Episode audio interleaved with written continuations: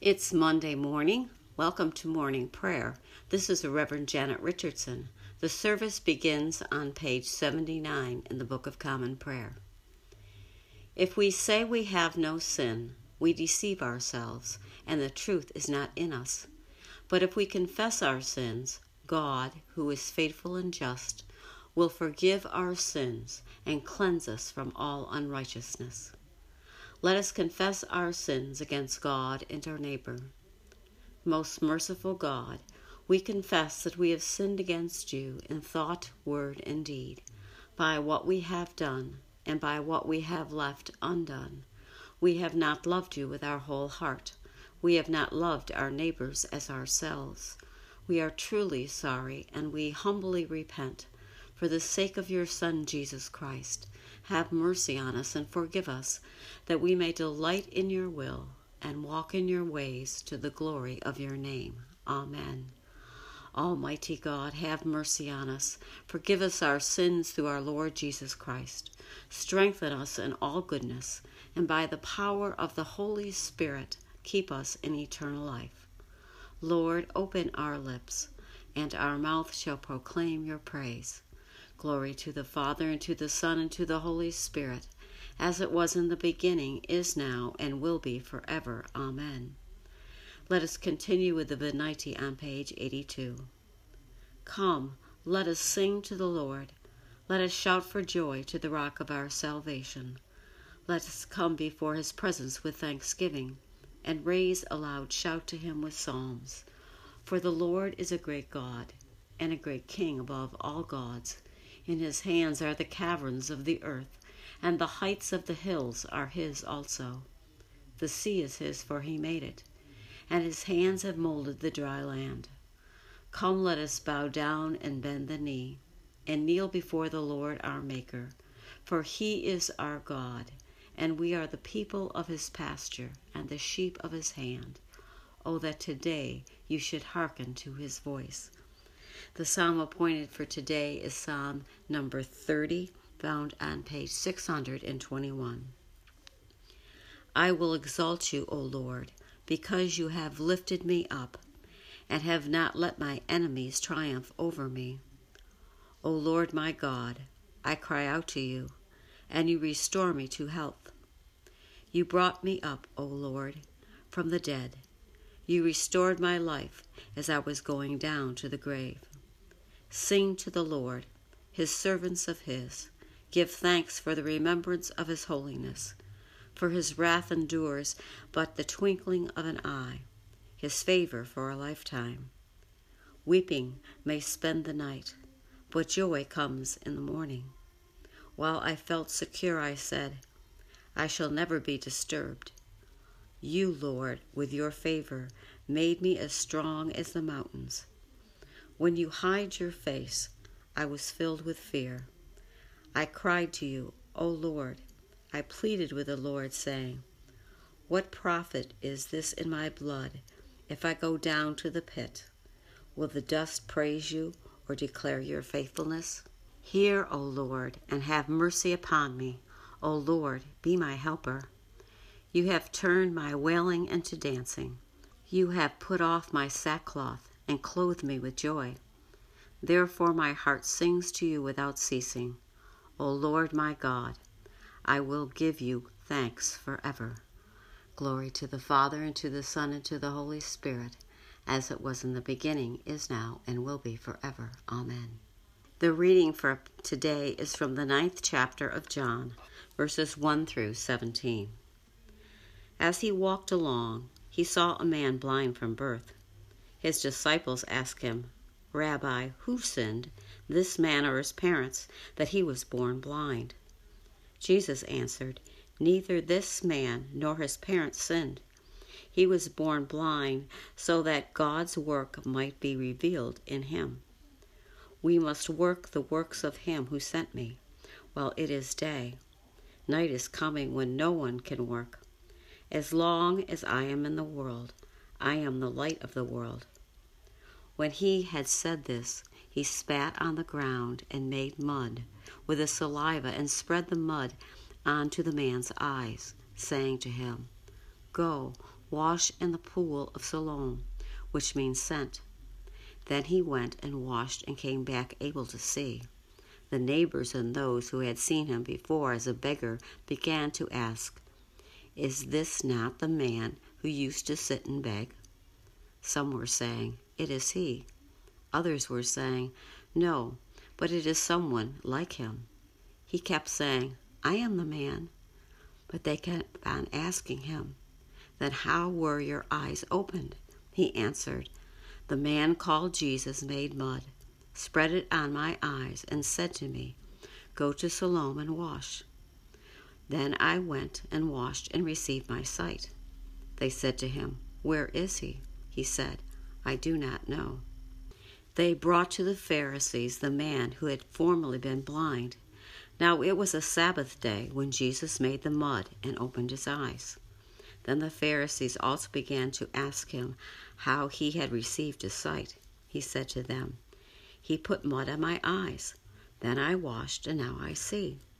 Some of the Pharisees said, This man is not from God, for he does not observe the Sabbath. But others said, how can a man who is a sinner perform such signs? And they were divided. So they said again to the blind man, What do you say about him? It is your eyes he opened. He said, He is a prophet. The word of the Lord. Thanks be to God. I would like to talk to you today about magic, or at least it is what I call it. When I was little, and I fell down and scraped my knee or some other kind of childhood mishap. I went to my mother and she kissed it. I felt better and the pain seemed to go away. As an adult, I know this can't be true, but I still say my mother made it better. I can't remember a time it didn't work. When I would go out at night, which wasn't often, I would put on my lipstick and kiss my girls on the forehead and tell them it was a magic kiss and they would be fine if I went out for a little while. They took comfort in the lipstick on their foreheads and were calm and comfortable with me leaving. I think if we believe something, it will work. Science would say it is a placebo effect. At the time of Jesus, people believed spit had healing qualities. Jesus could have healed with his word. But because the people believed in the power of spit, he chose this way to heal the blind man. After Jesus made mud using his spit and put it on the man's eyes, he sent him to the pool of Siloam and he washed and gained his sight.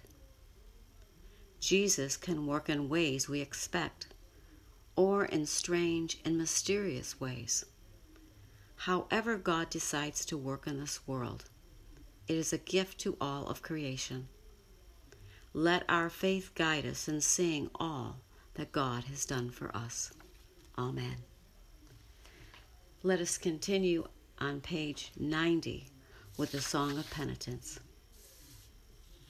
O Lord and ruler of the hosts of heaven, God of Abraham, Isaac, and Jacob, and of all their righteous offspring, you made the heavens and the earth with all their vast array.